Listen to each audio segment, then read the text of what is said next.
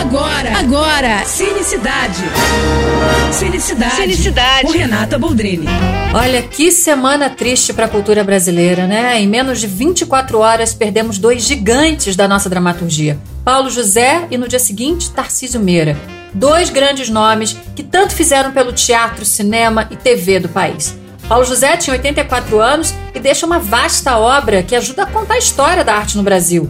No cinema, ele esteve em clássicos como Padre a Moça e Macunaíma, ambos de Joaquim Pedro de Andrade, e Todas as Mulheres do Mundo, do Domingos de Oliveira, e mais recentemente um dos meus filmes brasileiros preferidos, O Palhaço, do Celton Mello. Já Tarcísio Meira nos deixou aos 85 anos e mais de 60 de carreira.